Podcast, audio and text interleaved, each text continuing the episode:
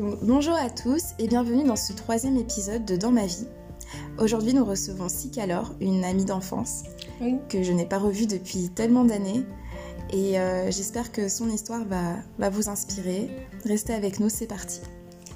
Alors bonjour, je m'appelle Sicalor, j'ai 25 ans, euh, j'habite à Poitiers. J'ai euh, fait une école de commerce en communication en bachelor en management. Euh, donc j'ai fait 5 ans d'études et puis maintenant je suis consultante marketing euh, pour une entreprise à La Rochelle. Bien évidemment, euh, être étudiante à Poitiers était plutôt agréable. C'est une ville assez agréable où il y a toutes les, infrastructures euh, qu'il faut pour nous aider en tant qu'étudiants. C'est vraiment une ville dynamique euh, mm. qui, qui, nous permet de nous épanouir tout en se cultivant. Donc c'est pour ça que j'ai bien aimé rester à Poitiers. J'ai grandi à Poitiers, je suis née à Poitiers. J'ai fait toute ma vie à Poitiers, carrément. tu t'es construite ici. Ouais, je me suis construite ici et puis... Euh, et puis voilà, donc c'est comme ça que naturellement j'ai décidé de continuer mes études euh, à, Poitiers et en dernière année à Tours, puisque mon école a fermé en dernière année. Hmm. Donc c'était assez compliqué à, apprendre comme nouvelle, euh, parce qu'on pensait vraiment que l'école de commerce fonctionnait bien, mais pour des raisons économiques, ils ont décidé de fermer. Donc euh, la dernière année a été un petit peu mouvementée avec les allers-retours à Tours, bien hmm. évidemment, avec des frais pris à nos charges, à notre charge. Donc euh, pour une étudiante, bien évidemment, la vie déjà, euh, le pouvoir d'achat est assez réduit, mais devoir prendre les transports en commun tous les jours pour aller à l'école, c'est pas évident. on n'est pas à Paris non plus, mais c'est vrai qu'une heure de route en voiture, c'était assez compliqué. Ouais, ça casse. Exactement. Donc ça faisait des longues journées, je me levais à 6h du matin et je revenais à 21h le soir. Donc c'était un peu, euh, voilà, un peu compliqué. Euh, moving on, on va passer à un autre sujet peut-être, je sais pas. Comme tu veux, c'est comme tu le sens. Euh, bah, j'ai grandi dans une famille nombreuse. Oui, ouais. C'est déjà. c'est vrai. C'est déjà, euh, c'est déjà hyper important dans un développement personnel pour trouver sa place dans une, dans une famille nombreuse. Donc j'étais l'aînée, j'étais la première et mhm. euh, il y a eu beaucoup de choses qui sont passées par moi en premier. Donc euh, la première sortie avec le petit copain, la première sortie entre amis, les premières vacances sans les parents. Donc forcément les parents issus aussi de familles nombreuses. Ma mère a quatre frères et sœurs, euh, forcément ont un côté protectionniste pour le premier enfant qui se retrouve pas du tout après euh, chez les autres. Chez les autres Donc c'est carrément injuste, carrément injuste parce qu'on est passé. Et euh, mais on a on a grandi dans une dans une famille remplie d'amour hmm. où tout le monde finalement a trouvé sa sa place, son son sa personnalité, son charisme, a réussi à à, voilà, s'imposer dans la famille. Donc euh, j'ai eu une enfance super heureuse. Mm. Donc euh, on, a eu, on, a eu tout ce qu'on voulait. On a eu euh, tous les jouets à Noël qu'on voulait. On a, voilà, on, même issu de l'immigration, mes grands-parents sont arrivés en 1968 et 1970 donc ça fait longtemps. Euh, donc mon grand-père était euh, étudiant euh, en philosophie et en, langue, française. Et il est ensuite par la suite devenu prof en philo, notamment au Camille à Poitiers. Et ma grand-mère a fait des études de sage-femme et a fait du coup des missions de sage-femme et d'infirmière avant sa retraite. Donc du coup, ils ont toujours apporté à leurs enfants euh, un confort matériel euh, et, et, relationnel très confortable. Donc euh, mes oncles et ma mère ont, eu une belle enfance et qui m'ont qui, transmise aussi par la suite avec, mon, avec mon père et ma mère. Hmm. mais c'est pas facile non plus. C'est pas facile non plus parce qu'on est beaucoup, parce qu'il y a une grosse gestion. Ma mère est à la fois gérante d'entreprise et mère de cinq enfants. Euh, donc c'est pas facile à gérer euh, tous les jours. Donc je suis un petit peu devenue la deuxième maman hmm. euh, de, cette famille, à gérer les repas. dès que j'ai eu mon permis, à aller chercher les filles à l'école, tout ça. Hmm. Donc c'est vrai que c'est une vie très occupée, mais à la fois très riche. Je me, je me serais jamais vue en, en fille unique, par exemple. Et donc du coup, voilà, une, une belle vie en général. On peut dire que ça t'a donné euh, le sens des responsabilités très tôt. Tout à fait. cette conscience-là. il faut que. Enfin, j'ai ma part à faire. Euh, mm. voilà ce qui. Enfin, on compte sur moi mm. à différents, différentes échelles. Et euh, ça, je pense, ça t'a. Moi, je me souviens, euh, même en primaire, je trouvais que tu avais plus de maturité. Ah, tu trouves? Ouais, ouais, ouais, ouais mm. que le reste des copines, tout ça.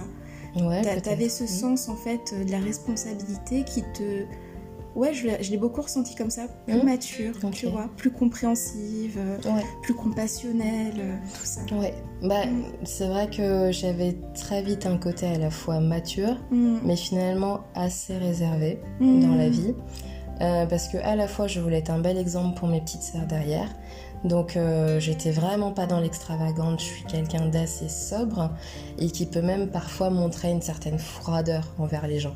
Parce que je pense pas... Euh, euh, je réfléchis beaucoup déjà avant d'agir énormément. Et c'est vrai que bah, des personnes, du coup, peuvent trouver cette barrière un petit peu froide, un petit peu difficile à percer. C'est pour ça que j'ai très peu d'amis, finalement, que, mm. que j'ai gardé à travers mon enfance, mon collège, mon lycée.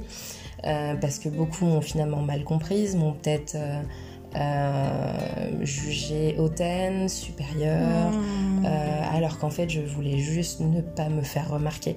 Et après j'ai eu peut-être des paroles peut-être trop franches, peut-être des, des, paroles trop directes, bah, du coup peut-être trop matures envers ces personnes-là, qui, et qui n'étaient pas prêtes à, entendre ça tout de suite ou qui n'étaient pas, qui n'avaient pas suffisamment de maturité, de, ouais, de recul pour pouvoir prendre ses paroles.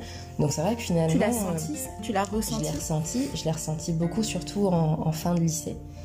En fin de lycée, parce que j'avais euh, des groupes d'amis qui finalement euh, se dissoudaient parce que j'arrivais pas à, garder cette cohésion de groupe, à trouver ma place dans ce groupe, parce que finalement, automatiquement, bah, on me considérait comme un leader et j'étais pas. C'est bête à dire, mais. Euh, mais du coup, euh, on m'appelait Tata Sika et tout. Tout de suite, on, me mettait un, peu au devant de la scène parce que j'avais toujours les bons conseils, parce que j'étais très avenante et, euh, j'apportais toujours le, ce côté mature et, rassurant. Droit. Et droit, exactement. Et finalement, bah, à la fin, ça n'a pas plu parce que, parce que du coup, ils voyaient que j'avais un écart avec eux et que, et que voilà, finalement, c'était pas compatible et j'ai pas gardé d'amitié euh, soudée avec ces personnes-là. Donc c'est vrai que finalement, j'ai fait mon petit bout de chemin euh, avec très peu d'amis, avec très peu de relations, jusqu'à ce que je rencontre Jasmin et qui mmh. m'ouvre un monde euh, totalement différent et beaucoup plus bienveillant, notamment les amis de Lourdes. Yes les amis de Lourdes, voilà, on a fait deux pèlerinages ensemble et voilà, c'est devenu une bande de potes euh, qui, qui, me suivra toute ma vie, quoi. On a déjà euh, dans ce groupe de, de famille euh, des gens qui se marient, des gens qui ont des bébés, on, essaye de se voir deux à trois fois par, au moins par an. Des relations et c'est des relations très très très solides et c'est vrai que sans ce groupe, j'aurais pas été la même personne aujourd'hui. Ouais. J'aurais pas développé autant de, autant de bienveillance, autant de, de sens de fraternité avec eux. Ils, étaient, ils sont géniaux, je les adore. Et puis, euh, hmm. et puis c'est vraiment ce groupe-là avec Jasmin qui, qui, m'a permis d'avancer aussi dans la vie spirituellement. ça, c'est sans changer qui tu es. Tout à fait. C'est-à-dire que enfin, de ce hmm. que j'essaie de comprendre, ils t'ont pris comme tu étais. Ils m'ont pris tout à fait comme j'étais. T'as pas eu besoin de faire semblant, quoi. Exactement, bah, avec mes défauts, avec mon côté réservé et, hmm. euh, et peut-être un peu décalé. Mais au moins, euh, ouais, ils m'ont pris sous mon aile euh, parce qu'au début, c'était Jasmin qui les connaissait avant moi. Et ils m'ont tout à fait adopté dans la famille euh, comme, un, membre à part entière et pas la copine de Jasmin, mais si qu'alors, quoi. Et ça, ça m'a vraiment fait du bien au moral et, et, j'ai vraiment permis, ça m'a permis de, de, trouver ma place. Et se sentir acceptée pour qui on est. Exactement. Sans, voilà, sans jouer un double jeu, sans montrer une face de nous qui n'est pas nous. Mm, tout à fait. Et ça fait du bien. Sans se poser mille questions mm, aussi. C'est ça. Hein, est-ce, est que je suis bien avec euh, ces personnes-là La question se pose pas quand ça se fait naturellement. C'est vrai que quand on lit des amitiés, on n'a pas ces préjugés avant, quoi. On ne sait pas est-ce, que, est-ce qu'elle va me décevoir Est-ce, mm. qu'elle va être, euh, est-ce qu'elle va être à la hauteur de mes espérances Non, on prend vraiment la personne dans son entier avec ses défauts, avec ses qualités. Et c'est pour ça que les, très peu d'amis et mes meilleurs amis que, que je garde aujourd'hui euh, sont des personnes qui ont, qui ont su voir euh, la personne que j'étais et sans, sans, me, sans, me, modifier, quoi. Sans me modifier. Alors après, au, au fil des années, je suis aussi devenue une meilleure personne avec Jasmin, parce que ça fait 9 ans qu'on est ensemble, qu'on a qu'on a grandi ensemble. On s'est rencontrés à 15 ans euh, euh, lors d'un nouvel an et on s'est plus, et on s'est plus lâché. On ne s'est plus lâché. C'est euh, vraiment une personne qui m'a transformée, qui m'a aidé à, grandir également et qui, qui m'a voilà, qui m'a ouvert un monde. Que, que, je, que je connaissais moins, que j'avais un peu d'appréhension et, et, finalement ça m'a permis ouais, d'être devenue une femme mature et entière. Complètement. C'est super. Voilà. Super beau. Oui. Non. Donc, on a traversé beaucoup, beaucoup d'épreuves ensemble. C'est vrai que nos études n'ont euh, pas été faciles pour, pour notre relation de, couple, mm. mais c'est qu'en fait on s'est tout de suite dit, euh, voilà, chacun fait sa vie, chacun a ses objectifs personnels, professionnels. Et si nos destins restent, euh, restent connectés, si on arrive à trouver les bonnes solutions pour continuer à vivre en harmonie, et eh ben c'est on a tout gagné quoi. Et c'est vrai que pendant pendant les études, donc Jasmin a fait des études de deux ans de médecine et ensuite euh, de kiné. Euh, c'est vrai qu'on avait des parcours totalement différents. Il est dans la médecine, je suis dans le business, le management et le marketing. Donc c'est vrai qu'on on, s'est dit, moi j'ai eu cette appréhension là qu'on allait éventuellement peut-être séparer nos chemins euh, par rapport à la à la mentalité que nous donnent nos, études, parce qu'on apprend vraiment des, des, études différentes, des perspectives de vie différentes. Et c'est vrai que ça a été une vraie appréhension euh, à la sortie des, des études. voilà, je me suis dit, bah, en fait, euh, finalement, est-ce qu'on va se transformer en deux personnes complètement différentes qui ne sont plus compatibles comme elles étaient à 15-16 ans? Mmh. Donc ça a été une, vraie frayeur. Et ce qui nous a aussi euh, mis en, en, commun, en relation. C'est comme ça qu'on a, qu'on a pu aussi survivre à nos études ensemble. On a fait le même job étudiant. En fait, pour ma pour l'association créée par ma mère, on a été auxiliaire de vie pendant, euh, pendant six ans. En fait. Ouais. Ah ouais, tous les deux? Ouais, tous les deux. Donc on a, on a été euh, auxiliaire de vie auprès de, des personnes âgées, auprès des personnes handicapées. Euh, on faisait des gardes de nuit, des permanences en après-midi, les week-ends, les soirs, les nuits. Et du coup, on enchaînait un petit peu parce que entre les journées de cours, les devoirs à faire, le mémoire à faire, hmm. les mémoires, d'ailleurs, j'en ai fait deux. Les mémoires à faire, euh, bah, ça n'a pas été facile. Et c'est vrai qu'on a, pendant une période dans notre vie, on a été un peu seul contre tous seul contre tous parce que dans notre groupe d'amis, il y avait beaucoup de soirées, il y avait beaucoup d'événements à fêter, des rassemblements. Et sauf que nous, entre euh, les gardes de nuit les week-ends, les samedis, dimanches et jours fériés, grosse fatigue, hein. euh, grosse fatigue d'une part et indisponibilité pour nos amis en fait. Hmm. Et c'est vrai que j'ai eu très peur du coup de, perdre ce noyau euh, d'amis, notamment de Lourdes. Euh, parce que on n'arrivait pas à les voir souvent, parce qu'on ne pouvait pas se déplacer, parce que beaucoup ont déménagé au fur et à mmh. mesure des années, à Grenoble, à Paris, à Vendôme, euh, voilà.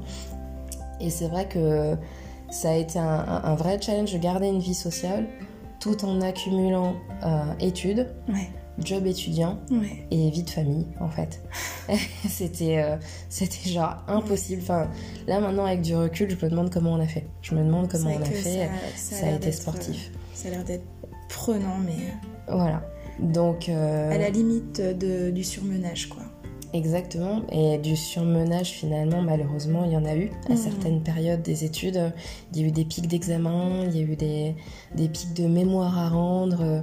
Donc, finalement, il y a eu des périodes de breakdown de vrais breakdowns où du coup on se dit mais qu'est-ce qu'on qu'est-ce qu'on fout là? On va jamais réussir à, à pouvoir tout accumuler, on n'aura jamais de diplôme, euh, mmh. on finira auxiliaire de vie, ce qui n'est pas une, une, mauvaise chose en soi. Mais euh, on s'est dit voilà, on va finir par être auxiliaire de vie toute notre vie et pas accéder aux rêves qu'on voulait à au travers de nos études.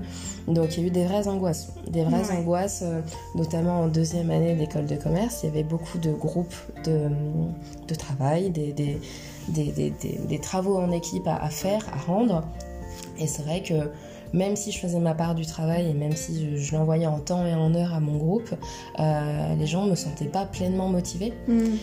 Et même si la motivation était là, le corps et l'esprit n'y étaient pas à 100% parce que du coup il fallait euh, splitter euh, sa charge mentale en plusieurs parties pour pouvoir tenir, le coup. à la fois pour le job étudiant, à la fois pour avoir gardé des bonnes notes. Et, voilà. Faire bonne figure, rester dans cette énergie, tout ça, ça. Exactement. Et ouais.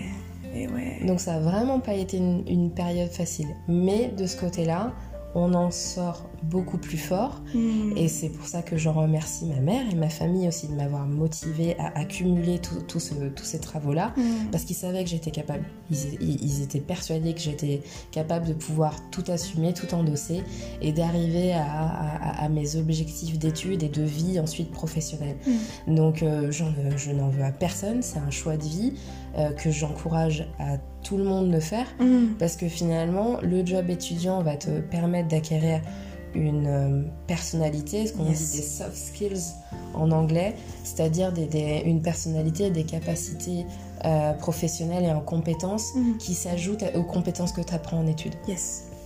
Et ça, du coup, c'est ça, ça te fait grandir humainement, personnellement, mm. et c'est un super plus pour le développement mm. personnel. d'accord. Un super plus. Donc c'est pour ça que c'est une charge mentale, c'est compliqué, mais au moins dès le plus jeune âge, ça t'apprend à la vie de tous les jours, parce que dès qu'on aura des enfants, dès qu'on aura une famille à nourrir, etc., mm. ce sera un objectif de survie, pareil. Et plus tôt on le prend, ce, ce, ce, cet esprit de survie, et plus tôt et, mieux on s'en sort dans la vie. Yes.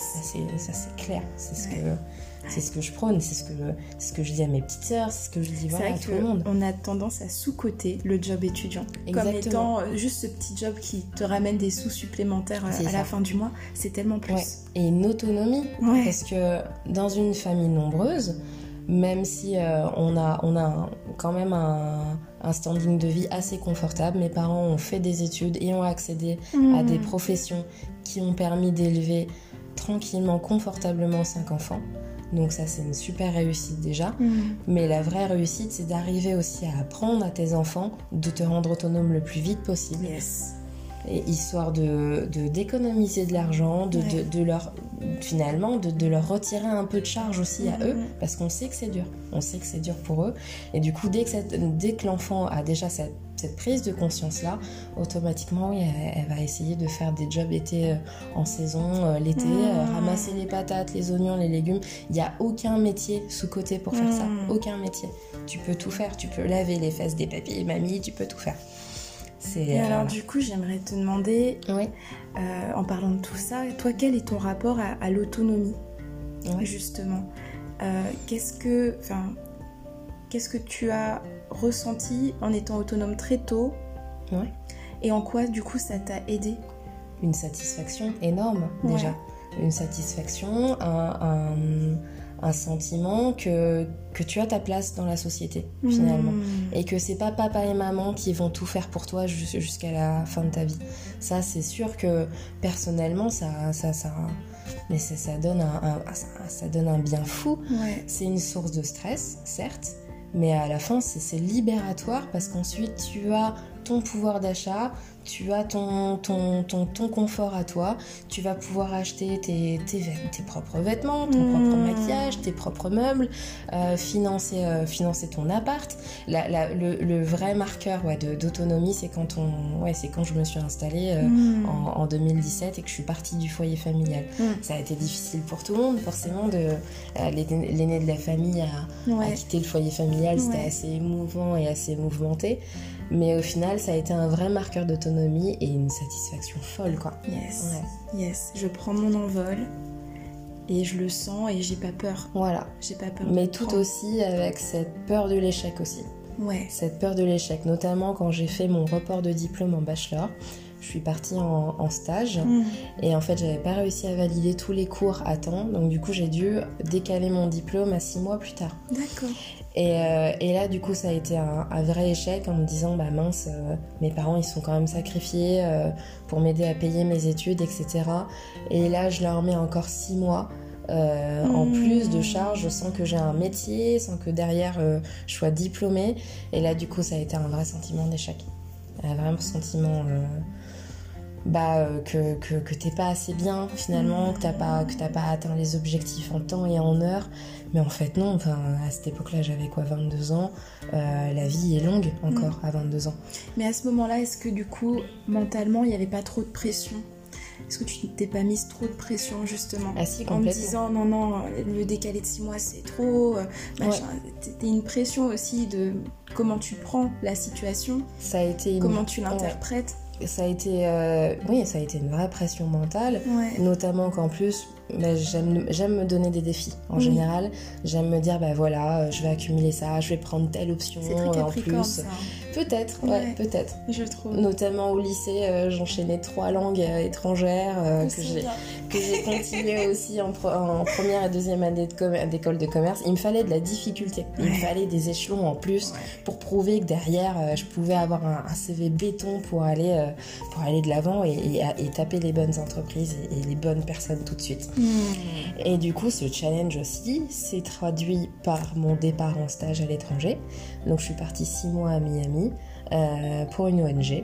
Yes. Et euh, c'est vrai que je pouvais avoir le choix d'étudier en université partenaire de mon école, mais j'ai carrément fait le choix d'y travailler carrément à l'étranger. Hmm. Ce qui est différent parce que à l'étranger, euh, quand tu es en université, bah, tu es là pour les cours, tu es là pour l'expérience culturelle, tu es dans un milieu étudiant, mais c'est aussi il y a aussi des difficultés d'adaptation, hein, je, je n'en dément pas du tout. Mais le côté stage, le côté où du coup tu vas montrer des compétences dans une langue totalement étrangère, mm. c'est encore un autre challenge. Mm. C'est encore un autre challenge, d'autant plus que du coup j'ai réussi à trouver un stage rémunéré à Miami. Donc c'est vrai que c'était une grosse pression de, montrer ce que je valais et que je faisais. Et il y avait aussi cette barrière culturelle. Au début, je suis arrivée euh, avec mon petit accent british, euh, avec des Américains qui parlaient... Euh, on aurait cru de la soupe. Les premières fois que je parlais, que je faisais des réunions avec mes collègues, je me suis dit, mais comment je vais faire pendant six mois pour les comprendre, quoi? Je ne comprends rien, c'est de la soupe, je ne comprends rien. Et, euh, finalement, ça a été une super expérience. Euh, tant sur le plan euh, oui, personnel que professionnel, parce que j'ai travaillé une ONG qui est bah, tout à fait encore d'actualité, qui se battait contre les brutalités policières aux États-Unis et contre le racisme. Déjà à l'époque, c'était en 2016. Et ma, la petite Ika de l'époque euh, qui avait 21 ans, eh ben, elle comprenait rien à tout ça. Hmm. Elle comprenait rien à tout ça.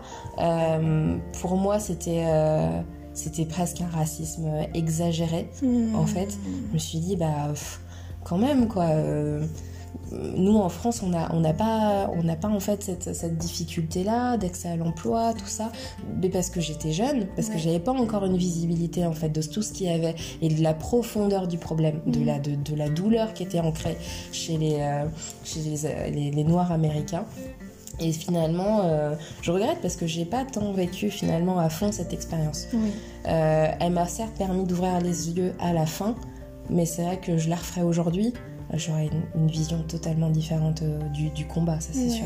Pas la même implication aussi. Et finalement, euh, bah, de l'implication, s'il y en a eu, parce que on faisait euh, énormément d'actions communautaires. D'accord. Donc, en fait, le concept de l'ONG, c'était que on, mettait en valeur les hommes noirs qui avaient qui étaient devenus influents, qui avaient réussi dans la vie. Oui. Et ils étaient avocats, ils étaient, ils étaient sportifs, ils étaient ils avaient accès euh, à, des, à, des, à, des, postes de décision majeurs pour leur mmh. communauté. Mmh. Et du coup, le concept de l'ONG, c'était de tous les ans de nommer ces personnes-là. Et euh, ça s'appelait BIMI. De les mettre en, lumière. Et de les mettre en lumière. Et euh, avec, en partenariat avec des, des, fondations américaines, du coup, ils, étaient, ils recevaient un award et 10 000 euros chacun, 10 000 dollars, pardon, 10 000 dollars chacun de, de, bah, de bourse en fait pour euh, les aider à concrétiser leurs projets communautaires au sein de, au sein de leur ville. Euh, donc voilà. Donc c'était un c'était un super projet. Ouais, c'est hyper bienveillant. C'était mm. hyper bienveillant. Donc, du mm. coup, moi, j'ai aidé à mon échelle, une petite stagiaire que j'étais, euh, à, faire du community management. Donc, à, à, fédérer sur les réseaux sociaux, à mm. transmettre les événements, tout ça. Donc, sur le plan professionnel, c'était c'était magique mais sur le plan émotionnel aussi, parce que j'ai rencontré des personnes formidables qui, en fait, euh, au début, n'ont pas eu les mêmes chances que moi, je pense, dans la vie au début. Euh, il y avait notamment euh, un, homme qui était, qui était parti en prison, qui, était, qui avait été accusé à tort et qui était revenu, qui avait écrit un livre euh, sur son, sur son expérience professionnelle et maintenant euh, personnelle, pardon. Oh et maintenant, du coup, il faisait le tour des lycées et des collèges pour, pour, bah, pour signaler le problème, qu'il y avait un vrai problème dans la, dans la justice américaine et que le racisme était toujours présent. Donc c'était euh, c'était très très fort comme expérience. Je m'en rends compte qu'aujourd'hui, parce que quand j'étais jeune, j'avais pas forcément la même visibilité, mais c'était une très très très forte expérience. Mm. Donc voilà, euh, après je, suis revenue, euh, j'ai fait deux ans d'alternance et aujourd'hui, bah, j'ai réussi à avoir un, premier poste, poste post-diplôme après cinq ans de galère d'études. félicitations. Et puis oui, je suis, je suis super je suis super bien intégrée dans cette entreprise. Euh, euh, il y a une très bonne cohésion, une très bonne dynamique. Et puis euh, voilà, j'espère leur apporter tout mon savoir-faire et mon savoir-être ah, dont je dispose. Ouais, Est-ce que tu es fière de ton parcours? Complètement. Hmm. Complètement. Il a été semé d'embûches. c'est vrai que je suis quelqu'un qui aime bien le contrôle sur les choses.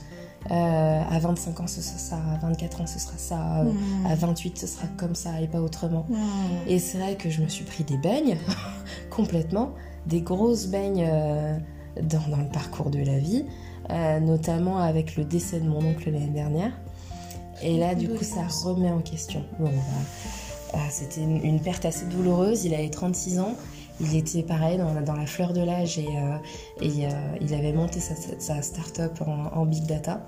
Euh, et, après les études, en fait, j'étais censée l'aider à travailler, à développer sa marque, voilà, à l'international. C'était prévu. Et du coup, ce rêve s'est envolé avec lui. Il avait que 36 ans. Donc, il, est parti brutalement. Et c'est vrai que ça m'a remis en place. Ça m'a remis en place euh, par rapport à la visibilité de la vie. En fait, ça peut être court parce qu'il n'était pas malade, il était voilà. Ça a été une perte vraiment brutale pour toute la famille, pour tous ses amis. Ça a été très très très difficile. Et, euh, en fait, oui, on n'a qu'une vie. Hein. Donc euh, finalement, en, en, prenant un peu de recul sur ce que, sur ce que j'ai fait du haut de mes 25 ans, bah, évidemment que je peux être, je peux être que fière de ça. Je peux être que fière de ça. Parce que bah, y a certes, hein, il y, a des personnes qui seront propriétaires plus tôt, il y aura des personnes qui auront accès à un job et à des, et à des dispositions beaucoup plus confortables avant moi. Mais chaque parcours est différent. Il est, euh, il est modelé par rapport aux rencontres que tu fais dans la vie. Mm. Et notamment, bah, une des mes meilleures rencontres, c'est actuellement mon, compagnon. Et, euh, et, voilà, donc euh, la vie est courte, il faut en profiter et je compte le faire. Et qu'est-ce que qu'est-ce que tu aimerais dire euh, à la SICA d'il y a 5 ans? Qui commence cette vie là dans, les études supérieures? Ouais. et qui, qui s'attend euh, voilà, à un certain type mm. de déroulement? Bah, Là, juste si tu pouvais lui dire une phrase. Prends ton temps. Ouais prends ton temps parce que c'est vrai que j'ai voulu vraiment euh, mentalement me précipiter et atteindre des choses très rapidement. Hmm. Et en fait, ça prendra le temps que ça prendra, mais prends ton temps et, les choses viendront toutes seules avec un peu de patience, avec beaucoup, beaucoup, beaucoup de travail et de sueur hmm. finalement. Les choses arriveront naturellement parce que tu, tu, sais ce que tu vaux, tu sais ce que tu as appris, tu sais ce que tu sais faire. Et euh, un jour, quelqu'un quelqu'un verra ce, potentiel et, euh, et t'aidera à aller très très loin. Voilà. Je pense que euh, elle a 6 4 5 ans, elle aurait su ça, elle aurait été moins plus chill. Elle aurait été beaucoup plus chill. Ouais. Parce que je suis quelqu'un d'assez raide, ouais. qui m'énerve très vite et, et, qui me met énormément de pression pour rien, généralement dans la vie. Hmm. Et c'est vrai que voilà, au fil des années, j'ai pu, pu apprendre à à, appréhender les choses et à lâcher prise. Ouais. Et à faire confiance aux gens autour de moi parce que je peux pas y arriver toute seule, forcément. Et donc, euh, ça passe par euh, ouais, une délégation, une, prise de, une prise de conscience qu'en fait, les gens, les gens sont là pour, pour t'aider aussi. Ils sont, ils sont pas forcément là pour te mettre les bâtons dans les roues. Mm. Et donc, il faut les, il faut les laisser faire. Mm. Se laisser une chance mm. avec les autres. C'est ça. C'est génial. Est-ce que tu veux rajouter quelque chose pour conclure ce podcast? Euh, Pour conclure ce podcast, je dirais que ça me fait plaisir de te revoir. Ouais, moi aussi. Parce que ouais, vraiment, euh, tu fais partie de, mes amis d'enfance que je, voilà, auxquels je voulais vraiment garder un lien. Et euh, je suis vraiment contente qu'on se rencontre à, l'occasion de ce, podcast pour, pour, refaire les liens. Voilà. Bah, écoute, c'était un honneur de t'avoir. Merci. Merci pour ton témoignage. Merci à toi. Et je te souhaite que le meilleur Merci. Pour, la suite. Hein. Merci ma belle. Bon, bah écoutez, j'espère que ça vous a plu. C'était Sicalor, hein, une amie qui m'est très chère. Et n'hésitez pas euh, voilà, à réagir. Gros bisous et à très bientôt. Au revoir.